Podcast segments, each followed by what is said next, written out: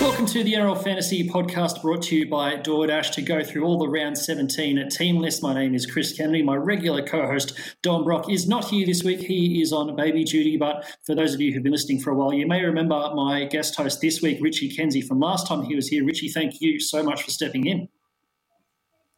Thanks, Chris. Great to be back. I think it's been a couple of years now, so whenever Dom and his wife are thinking of having children, I'm here to help out.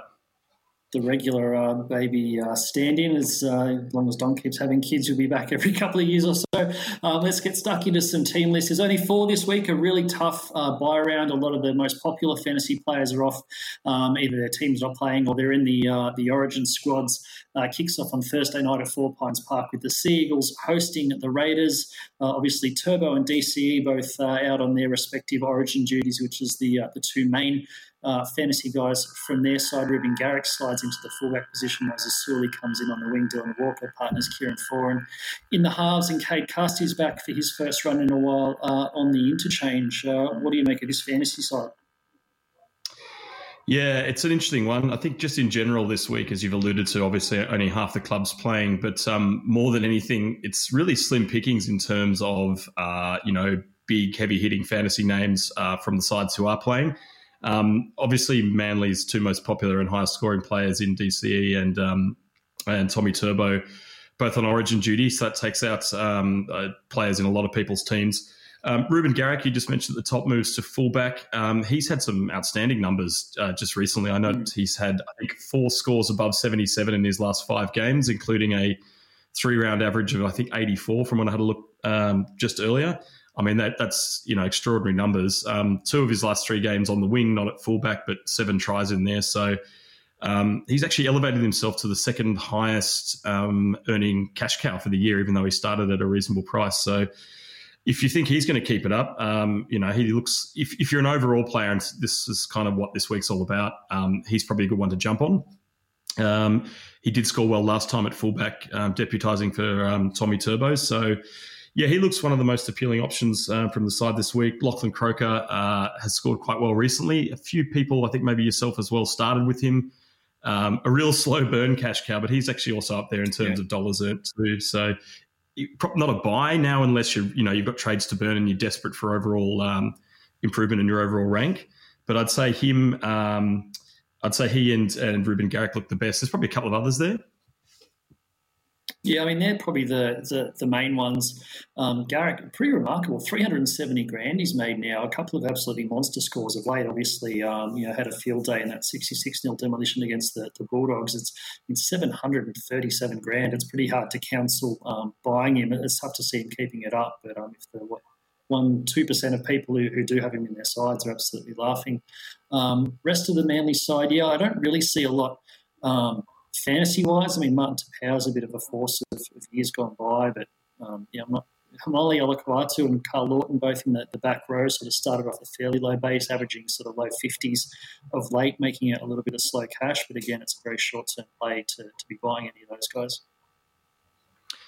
Yeah, Lawton was one I was going to mention as well, scoring well of late. I think he's crossed for a few tries recently. It's interesting, at this stage of the season, obviously people's trades are running low. A lot of guys who might sort of be options or cash cows probably are not so much now, just because there's really not that many trades and people need to start conserving them for, in head-to-head leagues for their finals. So guys who would normally be kind of interesting if this was sort of round 4 or round 8 even are probably off the board. Just looking at your Raiders, a couple of changes for them. Obviously, Jack White and Josh Papali'i both into the respective Origin squads. Bailey Simonson, who sort of was a non-cash cow for a big chunk of the year, then got moved to fullback, had a big score, then a middling score. Now he's picked up an injury, gone for 4 to 6 weeks, it sounds like. So Xavier Savage comes in for it's either his first or his second NRL game, depending on how you want to class it. He got 11 minutes off the bench after half-time, due a bit of an 18th man stuff up in round 15, but in for an official debut at fullback this week, -1 in 11 minutes in that very brief stint on field before, so has a largish break even, but I don't know, maybe reasonable job security in the short term if anyone's desperate for a cash out. Yeah, I had a look at his stats line. It looks like something out of the Matrix. There's a lot of zeros and ones. I think it was -1 in 11 minutes. with 11 run meters and one missed tackle. So it's basically all zeros and ones. I don't know a huge amount about him from sort of his time in reserve grade, and obviously a youngster, and we're now into at least the third choice fullback at Canberra. As a Raiders supporter, it hasn't been going particularly well of late in terms of player injuries or form on the paddock. I would say because of that -1, because of the admin stuff up in terms of him playing, he's actually got a higher break even than most first gamers. I mean, this is nominally his sort of first full game. I think his break even is artificially high because of that. So you've got an opportunity to have a bit of a look and see if you think, if Simonson is out for the full 6 weeks, he could be an interesting sort of cash cow option if you need a downgrade.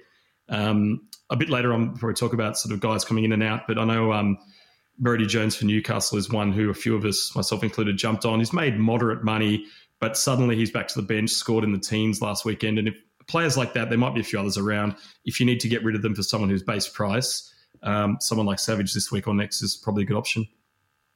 The rest of the side, Matt Frawley gets a game, his first NRL start of the year with Jack White, and now Emery Gula into the starting side. Ryan James back on the bench with Pupley and Hudson Young back, who was scoring pretty heavily in the early rounds before losing that spot to Corey Hader-Nieder back in, but probably hard to cancel getting Hudson with Elliot Whitehead, and expected to miss one. Probably CHN, the real popular sort of relevant fantasy guy for the bye week. Yeah, absolutely. A lot of guys have jumped on him in probably the last 6 to 8 weeks when his scoring's gone up. If you got on when he was sort of at 350 grand, you've made very good money. I know he's well over 600 now, scoring pretty well, maybe tailed off a little bit in the last couple of weeks.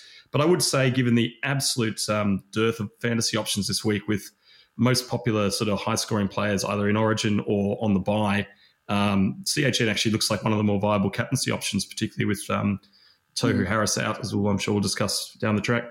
As for Hudson Young, yes, I agree. Ricky Stewart has not been particularly kind to him when he was in a purple patch of form. He found himself benched, which I know annoyed a few fantasy owners, but I wouldn't say he's an option now.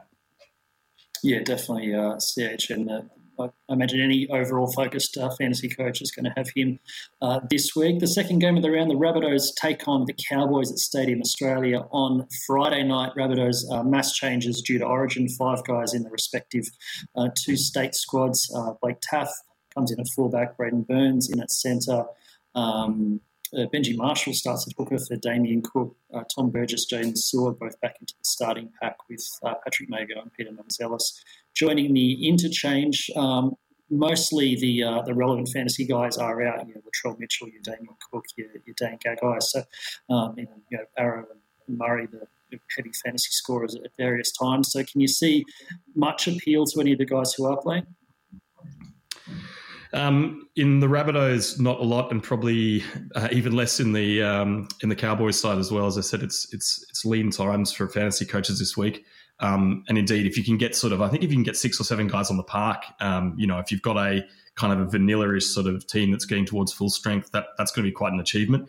I wouldn't imagine there's a lot of ownership of guys in the Rabbitohs. Probably the target, I think, for overall players this week would be Adam Reynolds. I know a few people have picked him up, and Sean Johnson, who we'll talk about later, is the viable halves who are scoring well, who obviously aren't on the bye this round. Campbell Graham, I know a few guys in a competition wherein Chris got him. He's probably one of the sort of the between that sort of second and top tier sort of centres. I mean, as a bona fide sort of centre playing in the centres, he's a decentish option. He's been scoring some tries recently. South Sydney have obviously got a pretty potent backline.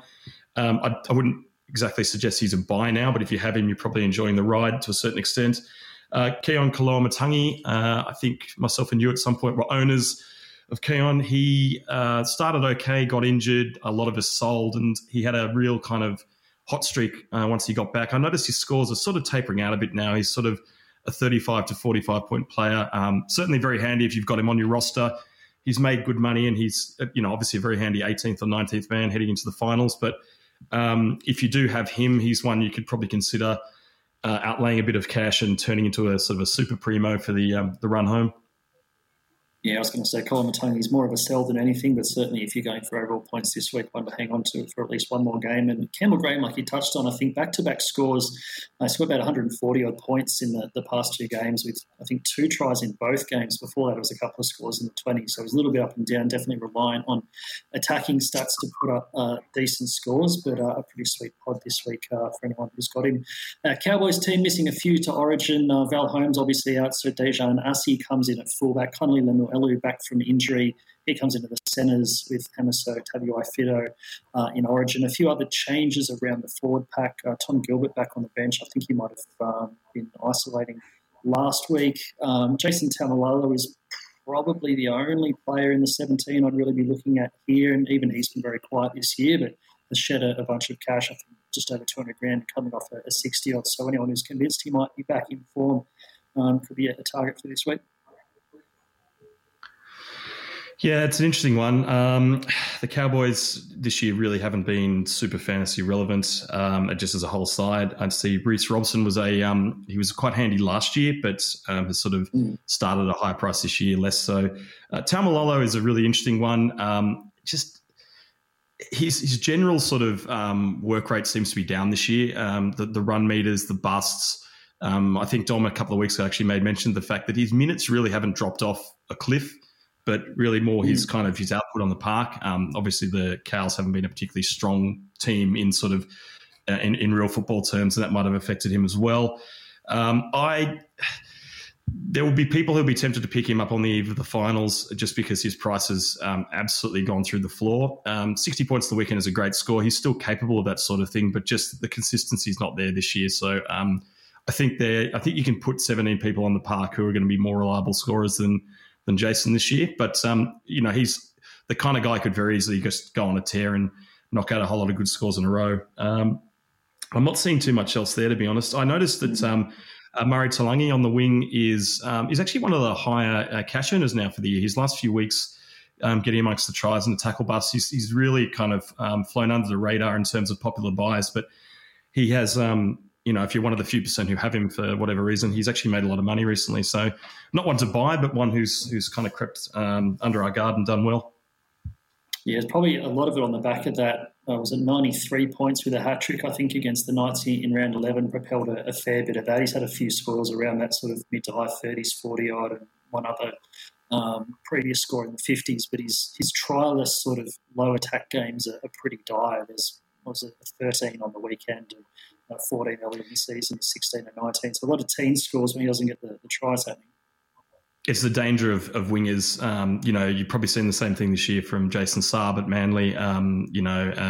Ruben Garrick's another one we mentioned. Obviously, Garrick's got goal kicking in his kit bag. But, wingers are very much boom or bust. But there is an argument if you're a winger on a high-scoring team. Manly have a lot of points in them. Cowboys less so, but your Manleys, your Brian To'os for Penrith, who make a lot of run meters and get a lot of try-scoring opportunities. There is an argument that they have a spot in the fantasy team, even though obviously the big meter fullbacks are probably a safer commodity. The third game of the weekend on Saturday evening at Bankwest Stadium, the Bulldogs hosting the Roosters. The Bulldogs obviously coming off a monstrous loss to Manly. They get the COVID breaches back, all those guys who were forced to isolate after attending a night spot they shouldn't have are now available. So what's that? Aaron Schott comes back into the back line, Sione Katoa at hooker, Corey Waddell straight into the starting second row, Dylan Napa returns on the bench, no spot for Brandon Wakeham, with Kyle Flanagan retained in the halves, probably the main team changes. Probably one of the talking points last week was Kyle Flanagan returning and what influence that might have on Jake Averillo's score. Looking at the actual figures, and Averillo retained most of the long kicking duties, but still didn't put together much of a score, but it's probably not too surprising given the 66-0 scoreline against them. Yeah, absolutely. Jake Averillo, who is comfortably the highest money earner as a cash cow this year. Chris, I'll just remind you of that one. He's, I think he's the only player who's up over 400,000. As an owner who kind of lucked into holding him, I'm feeling probably not as smug as I should. But, was on a really, really good streak until I think he scored just below 50 a fortnight ago after some monster scores, 31 on the weekend. I honestly think, having watched that game, that the Bulldogs players probably spent somewhere between 10 and 20 minutes watching conversions go over the posts. I mean, they conceded I think 10 or 11 tries. It was just a non-event. So it's probably, you know, in racing parlance, you'd probably say forgive him the run. You know, and there's a chance he'll bounce back. The kick meters didn't seem to be affected, as you see. And as a bona fide halfback in the centres, you'd have to be very confident he's going to continue his sort of high 40s output to buy him now. But you'd say that probably he will continue to score over the 31 on the weekend. If he doesn't, maybe the party's over. But, yeah, look, has been excellent in the centres this year. Flanagan started the year, I thought, as a real prospect, but obviously it hasn't gone so well for him. And, you know, the way the Bulldogs are going, it's hard to see him being a fantasy force again anytime soon. Pretty slim pickings in the rest of the team. Luke Thompson got a bit of attention. He was getting sort of mid to high 50s, 60 odd quite a few weeks in a row, but it's now a month or just over a month since he even cracked a 50 score, so he's gone off the boil. Josh Jackson, I think, has probably been their most consistent scorer of late, but just in that, you know, mid-tier below the premium scorers who you really wouldn't be buying for anything other than a buy-around score. Yeah, absolutely. I mean, you look at the guys who line up in sort of the 8 to 13 or even the 8 to 17 jumpers for the Dogs every week. It's basically forward line bingo for those guys. It's very hard to buy any of them with confidence that they're going to be there week to week. I would say Jackson obviously is the probably the exception, but you see new names in that team list all the time. They're obviously a team who are struggling. The coach is experimenting a lot with positions, so yeah, a bit tricky. Wardell is one who's been in more often than not, has scored okay periodically during the year, but I think basically they're all avoids. I bought Aaron Schopp as a cash down about 4 or 5 weeks ago. Hasn't been setting the world on fire scoring-wise, but I think for those who do own, obviously he'll be a warm body on the park this weekend when there's not many of those, and is probably good for 20 to 30 points if you desperately need centre cover. And, yeah, as we know, this year centres and fullbacks have been kind of hard to keep on the park. So, yeah, any player is better than none. Absolutely. As for the Roosters, a little bit of a surprise that the degree to which they were outplayed by the Storm last start. They obviously got James Tedesco and Angus Crichton on origin duty. Joseph Manu slots into the fullback role. He usually scores pretty strongly fantasy-wise from there. Billy Smith back in the centres, his first game of the year. I think his third ever. Matty Cavalli back on the wing. So actually, no, despite Tedesco being out, no spot at all for Joseph Suaalii, who finds himself in jersey 21. It'll be a little bit of a disappointment for any overall coaches who are hanging on to him, hoping for a buy-round score. And probably Drew Hutchison's the halves, Lachlan Land back to the bench. Sam Verrill's still starting hooker, which is good news for anyone who snapped him up. Wasn't a compelling score last start. I think 37 points in 60-something minutes with 39 tackles. It's a purely a tackle-based score, and probably all we're going to expect from Verrill's going forward. Yeah, look, he's a handy-ish option. Probably at this stage of the year, he's not going to be a great cash cow. But again, I mean, come finals when trades are scarce, you know, even those guys who can get you maybe that 30 or 40 extra points when you've got a hole in a position, that can be the difference between winning and losing a game. And Verrills is one of those guys you can hang on to there. Obviously, a lot of the big names out for the Roosters, Tedesco probably being chief among them. I don't imagine many people still have Sam Walker, who you know, really blazed a trail in his first sort of half dozen games, made his money. I think he got to about 550, at which point he seemed to be a sell. I think most people did. Looking around elsewhere, Radley's back. Takiako was one that a handful of us took a punt on earlier in the year, but it hasn't really worked out. And yeah, Suaalii, as a non-owner, I'm always sort of perplexed. He seems to start the week out of the 17 quite often, and then come game day, he seems to find himself getting a run. I think it's happened 2 or 3 times now. So I would say that you know, until the first whistle blows, you know, there's no guarantee he won't find his way into the back line. Sure. But obviously he's still a kid. You know, the coaches are right to probably be sparing with him. You know, it's going to be a huge talent in the future. I'm sure he'll be fantasy relevant in the years ahead. But, yeah, a bit of a bummer if you've got him and he doesn't front up this weekend. Yeah, all good points. Final game of the round, the Sharks and the Warriors at NetStrata Jubilee Stadium in Cogra on Sunday afternoon. Sharks unaffected really by Origin. Not a whole lot going on fantasy-wise. The only two guys I think really worth talking about, Sean Johnson, who's been scoring quite heavily of late since Chad Townsend was deemed surplus to requirements, and Jesse Ramian, who's had a couple of injury-affected scores, but when he stays on the park, he's been able to score pretty explosively. Yeah, absolutely. I think that's very much it. I'd say Johnson is really the only super relevant one here. He's actually scoring like a genuine keeper at the moment. I think people who've brought him in, not just for the round 17 score, but he's looking like back to the kind of form of 3 or 4 years ago now when he was really lighting up. A great player, and I think the point you made about Townsend being giving his marching orders, it's really opened things up for Johnson to play that senior half role and really hog up the kick meters and do his thing. So if you don't have him, he is an option if you're an overall player, obviously this weekend. But more than that, he looks like being a very viable player for finals. Kind of guy who can get you 60 more often than not. And Ramin, you mentioned, he's probably in that upper echelon of centres. He does kind of everything you want a genuine centre to do. He scores fairly regularly. He's got tackle busting in his game, makes decent meters, and is just he seems to be quite reliable as well. He's he doesn't turn in too many of those really, really diabolical scores. So you'd have to be a really, really devoted sort of overall player to bring him in now, I think. But if you need a centre and you want a round 17 scorer, it's a good time. Yeah, Johnson probably one of the better captaincy options going around this weekend, given the slim pickings and Tohu being out, like you mentioned, getting 500-odd kick metres at a game of late. So, one of the more reliable scorers in action this weekend. Warriors team, there's good news and there's bad news. The bad news is Tohu Harris is out.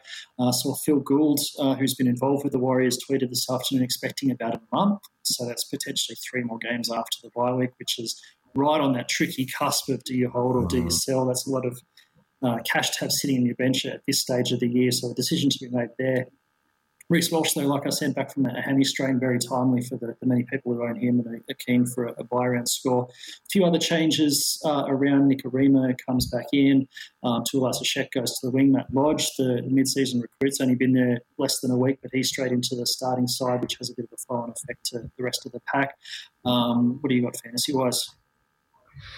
Yeah, I mean, obviously Walsh is a sigh of relief for us. I wasn't entirely sure how long he'd be out for. I thought it was going to be short, but it felt like it could be one of those niggling ones. Let's hope it doesn't recur, fingers crossed. Great to have him back. I mean, there's a couple of other guys there. So Matt Lodge has just made his sort of fairly sudden move across. He's actually been scoring quite well recently. He's made about 200,000+, sort of a very slow burn. I know a lot of teams started with him. He had a couple of terrible scores in the first handful of rounds. People offloaded. He's one of those probably sort of half dozen guys in the comp who've been a really slow burn, but have kind of got going in terms of their fantasy output. Jazz Savanga there at lock, deputising for Tohu Harris. He might get sort of a month there. I'm one who's ridden the Tavanga train a few times over the last few years. I like him as a fantasy player because he's quite explosive. He loves a bust and offload, but he's got a fair few errors and some kind of wild play in his game, gives away penalties, etc. So he's a tough one. But if he was guaranteed the rest of the season as starting 13 at his price, you'd probably say is an intriguing option. But as a kind of as a seat warmer for Tohu until he gets back, I would say avoid. Yeah, definitely avoid. Like you, I've ridden the Tavanga train a few times in the past. It can be an enjoyable ride, but given the short-term nature, I wouldn't be counselling getting him. Lodge is an interesting one. He's coming off 79 last start. He was pulled from the Broncos team on the weekend, but before that he played almost a full 80 against the Knights. I don't see him getting those sort of minutes in the Warriors pack. There was quite a few middles floating around, but he's certainly capable of it. The other one I wanted to touch on, Wade Egan, who I had, I think, last year made a very slow 100, 150 grand out of. It was a slow burn. He's had some explosive scores of late. Obviously, he barreled over for a try or two. He's making 50-plus tackles a week. He's sort of putting up some keeper-like scores.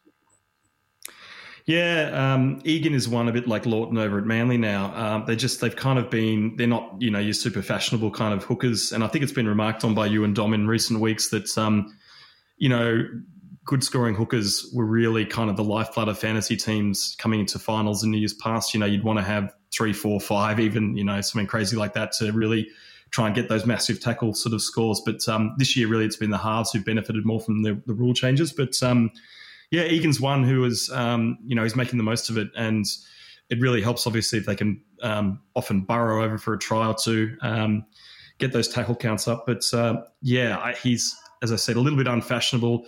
If you did get him a little while ago for whatever reason, fantastic. Again, he's one of those guys I would say there are probably, you know, a lot of better options to fill your starting 17 with. But he's on a good streak. It's true. That is all 8 teams from all 4 games on the final major buy round. Before we get into some Twitter questions, do our regular Dasher of the Week. Just a quick recap of last week. Dom went for Lachlan Fitzgibbon, who got 37. I took Mitchell Pearce, who got 47. I think it's the first time I've outscored Dom in the DoorDash Dasher of the Week in months, and he's not here to enjoy it, which is a huge coincidence. Richie, who are you pinning for this week? I'll try and deputise for Dom and get the winning streak going again. I can't go past Ruben Garrick, just given the #1 jersey this week. Numbers recently been outstanding. Obviously, a lot of tries in there, but maybe a slight sort of demerit will be the fact that DCE and Trbojevic are often the creators of a large amount of these tries. It starts with those guys a lot, but look, he does kick the goals. He scored well at fullback before. He's in 2% of sides. So if you're in that very small number who's got him, give yourself a pat in the back and hopefully you can put up a good number this weekend. I'm going to opt for Roosters winger Matt Ikavalu, hoping he's not a late game day out for Joseph Suaalii. Like there could be a possibility, but one of those wingers who can produce some very low scores when he doesn't get the attack going his way. He got 100 only a few weeks ago against the Titans with a couple of tries, and he does have the Bulldogs this week, so there could be plenty of points available on the fringes for the Roosters. Let's get stuck into some Twitter questions, of which there were a few, despite the reduced nature of the round. It started off with Tiffany Tenney, who is back. First question, are there any good buys this round or just wait it out? I've got Johnson, Walsh and Corey Hadawita at night, who I think are probably close to the 3 #1 picks for the weekend. Yes, I'd agree with that. Johnson is probably the best of those, and as touched on just before, he looks like a very viable option sort of heading into your fantasy finals, the way he's scoring, the way he's playing. The other two, Walsh and Hadawira, interesting ones. For this weekend, certainly, they'll probably be two of the more popular captaincy options, given that I know in my case, I think I'm trotting out a team of 4 players this weekend, assuming I don't trade. So Hadawira and Walsh, you know, both have the ability to score over 50, and they've got quite big ceilings too. In terms of sort of must-haves, I mean, really at this stage of the year, you want to be thinking about probably not just round 17, but also who's going to serve you best moving into your finals. They're definitely the ones. Harawira and Walsh have made their money to a certain extent, so you're not really going to get upside cash-wise. They are probably, if I'm being honest, where my side is at now, they're probably sort of my 15th to 18th best players in terms of average. So, good enough for starting sides coming into the tail end of the year. But there may be, if you don't own some guys like Isaiah Papali, guys like that who are on, you know, massive tears, a bit more expensive, but probably might average 10, 15 points better in the run-in. You might want to consider your options. How much do you want these guys for round 17 against? How much do you want maybe someone who's $100,000 more expensive who might be a better player in the long run? Probably the only guys other than the ones that Tiffany already has, and she does mention she still has Avarillo in one of the great hero holds of the year. So well played. That is a hero hold. I wish I could replicate that form. The only other guys I could really make an argument for, probably Jesse Ramian in the centres and possibly Wade Egan if you wanted to bolster the hooker stocks. But I agree with you. I don't think you really want to be buying iffy guys and then being stuck with them for the run home unless they're borderline keepers. I've got a couple of questions from Johnny Leary, who is back. First one is Sean Johnson the only trade target this round? I mean, he'd be the #1, I think, for sure. It's a pretty straightforward one. There's not too much, like we just said, that you really want to be grabbing. What about Matt Lodge? I mean, we talked about Matt Lodge a little bit. Don't quite see him getting the minutes to be worth a buy, but like you said, he has been a little bit of an improve through the second part of the season. Yeah, Lodge is an interesting one. I personally probably wouldn't. I think chiefly for the reason you've just mentioned is that it seems like the Warriors tend to share around their big man minutes quite a lot. You'd probably want to wait and see how he goes after a couple of rounds. Again, if you're desperate for a round 17 scorer who's in that kind of 500K bracket, then yes is an option, but I wait and see for mine. What do you think? That seems probably, I mean, he's not super expensive, which he's got in his favour, but it's just a bit too early to tell at the Warriors. Yeah, no, I agree. Johnny also asks, how long do we stick with Jayden Bailey? It's probably a question that you can kick the can down the road for a week, really, but it's certainly become a concern. Yeah, I'll let you answer that one first. He is a concern, certainly. Yeah, he scored so heavily at the start of the year, and a few stats have dried up. He was getting a lot of turnover tackles that seem to have gone away a little bit. He's still playing big minutes. I know he got a little bit of an early mark on the weekend with the score blowing out against the Cowboys, which is pretty good for 80-odd minutes most games. I'm just very reluctant to sell an 80-minute hooker coming into the run home with trades being scarce, even though it's been quite a while since he's even hit 50. Pretty much how I feel. High 40 scores are probably, I know there's been a couple a bit lower than that, and he's only hit 150, I think, in the last 6 or 7 weeks. I don't know how many people are owning sort of multiple hookers last year. Again, it's one of those things I've touched on. Teams seem to be stacking up on halves this year because they're scoring more. For instance, a few of us were lucky enough to sort of get Connor Watson's 84 to try effort on the weekend. I know people have sold. He's sort of, I think he's my only reserve hooker. So if you've only got a couple of guys like Brayley or Watson, you've got to think about sort of team depth as well as, their capabilities. Trades are running out. You really do want at least one spare hooker who's capable of scoring 45 plus. And right now with the two Newcastle guys, you get that without either of them being, super duper. So they might be your sort of, 17th, 18th men. But I think it's pretty hard to justify the trade at the moment. There are probably other guys you should be focusing on getting in rather than getting someone like Brayley out. And again, there's nothing to say that Brayley won't, score kind of, low 50s in the finals. And that's perfectly good for, your 16th, 17th man. Yeah, 100%. Johnny also asks, what's the go with Josh Schuster? All I can really say is that he's pretty much week to week. I was at a Manly game a few weeks ago, and as I said, he'd be at least a week or two away at that point, which sort of put him at around this week, the bye week. Obviously, he's not named in the 21, so he's not playing this week. Calf injuries are ones that you probably want to be a little bit more careful with because you can re-injure them if you come back too early. And the fact that they've been going so well without him, Lawton and Olakau'atu in the back row and DCE and Foran in the halves, they haven't been desperate to rush him back either. So I would expect he's back in a week or two. It's obviously frustrating for anyone who was hoping to have a bye-week score. With him, he's probably, he's made most of his cash and he's not an elite premium sort of scorer, but I don't know. What do you reckon? Sell or hold or wait it out? Well, I think I was having a bit of a sort of a look through some of the teams in a league we're both in this week. I noticed a few people still have him and sort of held him because I think he was that kind of 1 to 2 week proposition. But it's probably frustrating for those. And I think he's missed 3 or 4 now. If you offloaded him as soon as he got his injury, you've probably done pretty well. I think if you've still got him now, I think just hang on to him. It's sort of, he's made a bit of money. It's frustrating having that 500, 600K on your bench week after week, but you'd think the odds are he's back, if not next week, certainly the week after. It's just like you say, is he going to walk straight back into that second row spot where he scored quite well? Obviously he's a, I think, he's a half by trade originally.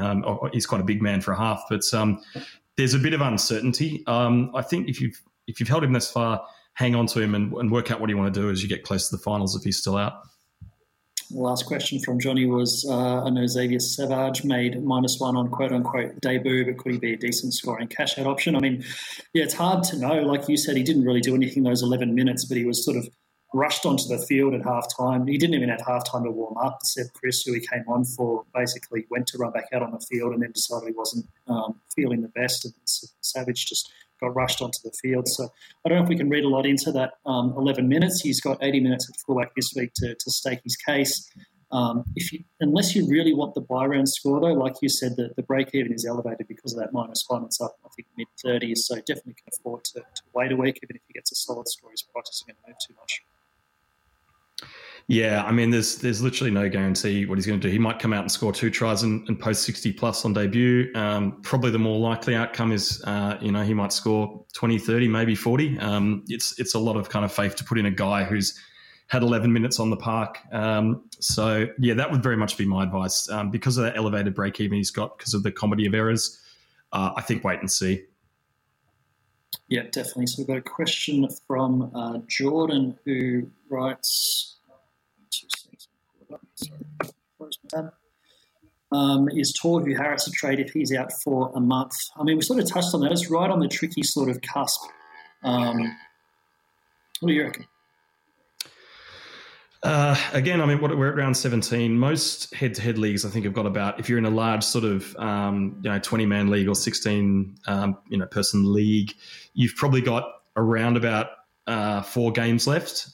So depending on your needs for finals, if you're on the cusp of your top 8, you're really striving to make finals. You can very easily, he's got a lot of equity because he's been so consistent this year. He's been like a metronome in terms of his scoring before his injury on the weekend. So he hasn't lost any value. In fact, he's made money on his starting price, which was, I think, around $800,000. So you've got a lot of utility. If you need, if you're shooting for a finals berth, you can bring in someone like, Papali,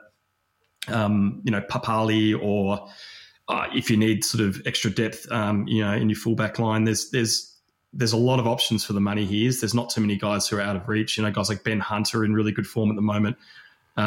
Is also a hooker and a half. So it really depends what you need. I've got him. I'll be holding. I'm in a reasonably strong spot in the chase of finals in a couple of leagues. So it's probably a hold because he'll probably be pretty useful in a month's time as you're getting into your finals. Obviously, it's a real bummer. I know a lot of teams picked him up only in the last couple of weeks because he's shaped as, the ultimate round 17 player. So, that's unfortunate. A bit of a kick in the pants. But I think it really depends on your situation. If you're struggling for finals, sell. If... And assuming this 4-week prognosis from Gus turns out correct as well. I mean, this is very early mail as we go to air. I think it's really contingent on what your team needs right now. Yeah, I definitely wouldn't sell until we have sort of firm confirmation that he's going to miss at least a month, because anything under that, 3 weeks is definitely a hold given the nature of the bye week this week. So good advice there. Crackers Carter writes in, low on trades with 8 left, only 4 players active for this round. Is it worth trading out a keeper to get more active players or ride it out? Playing head-to-head in the top 4, but our league plays in this bye round and I'm playing against third place. So that's a tricky situation. Probably the first thing I'd say is have a look at your opponent's team. If they're going to be fielding 6 or 7 and you're just no chance, then I wouldn't really worry too much about it. If you reckon you're neck and neck and you're desperate for the win to shore up that top 4 spot, it might be worth pulling a few strings. Yeah, I don't have a lot to add to that. I mean, it will be one of the more unusual rounds I think I've ever seen for those leagues that are playing head-to-head this week. It's going to be a lot of games where it's going to be, 6 versus 4 or even, 3 on 3.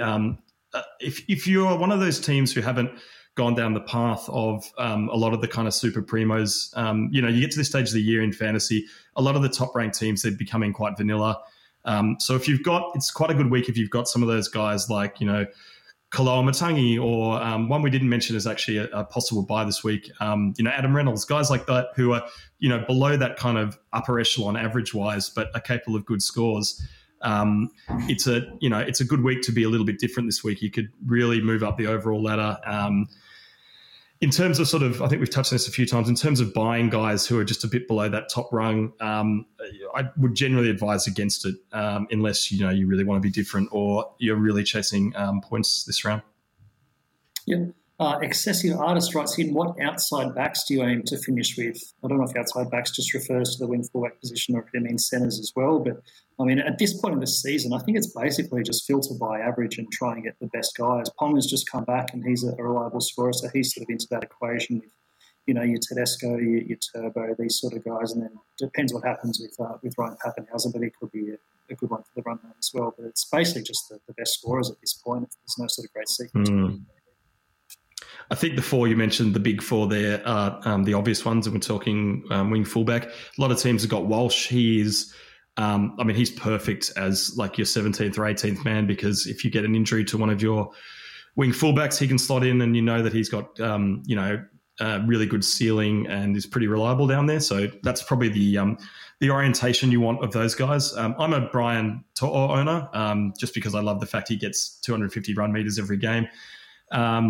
He's another one. They're probably, those sort of 5 or 6 guys are probably where you want to be looking around. I'd say they're the top 5 or 6 averaging players as well. In the centres, a quick chat about the centres, because I know last week was a bit interesting. Avarillo owners copped their first low score in a while, and Peachy as well decided, I'm sure, quite a few head-to-head games, including mine with his, you'd have to say, demotion to a bench hooker role. If you're looking at centres, it's a bit of a different kettle of fish. There's not a massive sort of array of centres. Are there any sort of you'd be looking around as guaranteed keepers in the run-in? It's tough. I mean, Jack Bird's been pretty reliable. He seems to score similarly, whether he's in the back row or playing in the centres. Jesse Raymond, who I touched on, has, other than his injury-affected scores, has been pretty reliable. Avarillo, other than that one score, has been very good. Peachy's been great, other than that. It's a worry that he's now picked up that bench utility role. Hopefully, that's not a sign of things to come. But yeah, centre's been particularly tricky this year. I mean, even Dan Gaggai's had a few low scores, but he's been pretty reliable otherwise. Obviously, not an option for this week, but for the run potentially. Yeah, I think at this stage of the year, basically, you can rely on every position, once you've upgraded your team, to have a lot of good 50-plus scorers, except for centre. Sometimes you get those years where you'll get like a Britton Nakora and a John Bateman, where you get guys playing out of position who've got centre in their job title, who can give you a bit of an artificially high score, and that's set and forget. But generally, centre is the position that it often decides, I find, your head-to-head fantasy games, because the best scores of centres with a handful of tries against games where they kind of get frozen out of the action, they're really divergent. So always a bit of a hand-wringer, the centres. So it'll be interesting to see what people do in the lead up to finals, and whether guys like Peachy get back to their old form. Yeah, well, very last question, late entry from Shane Reamer, who writes in, am I best to conserve trades given the abundance of injuries, suspensions, or should I make all four this week while I can to finalise my starting team for the head-to-head run home? I personally would cancel against making four or potentially even any trades this week if you're head-to-head focused and you don't have a head-to-head matchup this week, because it's the old fantasy curse. You set your team up this week and then two of the primos that you buy get injured, in the next week or two. Like, I think if you're head-to-head focused, you're not playing this week. There's no cash cows who are going to get out of reach this week. But, yeah, I'd just be holding off. Yeah, I couldn't agree more. Probably the only guy I'd be buying this week, if you're looking to sort of really finalise your 17, is Johnson. There might be a bit of an argument for Adam Reynolds, but he's in that sort of second tier of halves, whereas Johnson is playing like a really elite scorer at the moment. Otherwise, the problem this week is, A, there's obviously it's Origin, and B, a lot of the fantasy relevant guys who aren't playing Origin are having their rest this week. So there's not that great an amount of people to choose from. And yeah, secondly, as you say, there's nothing worse than using trades in a round where you're just trying to inflate your overall score. I need to see you guys break down, and then you need to make another trade, and at a time when we're running very, very low. So don't do it would be my advice. Absolutely. Well, that is all the questions and all the team list for this week, Richie. A massive thank you for stepping into the breach. Thanks once again to DoorDash, and thanks everyone for listening. We'll be back this time next week to talk about round 18.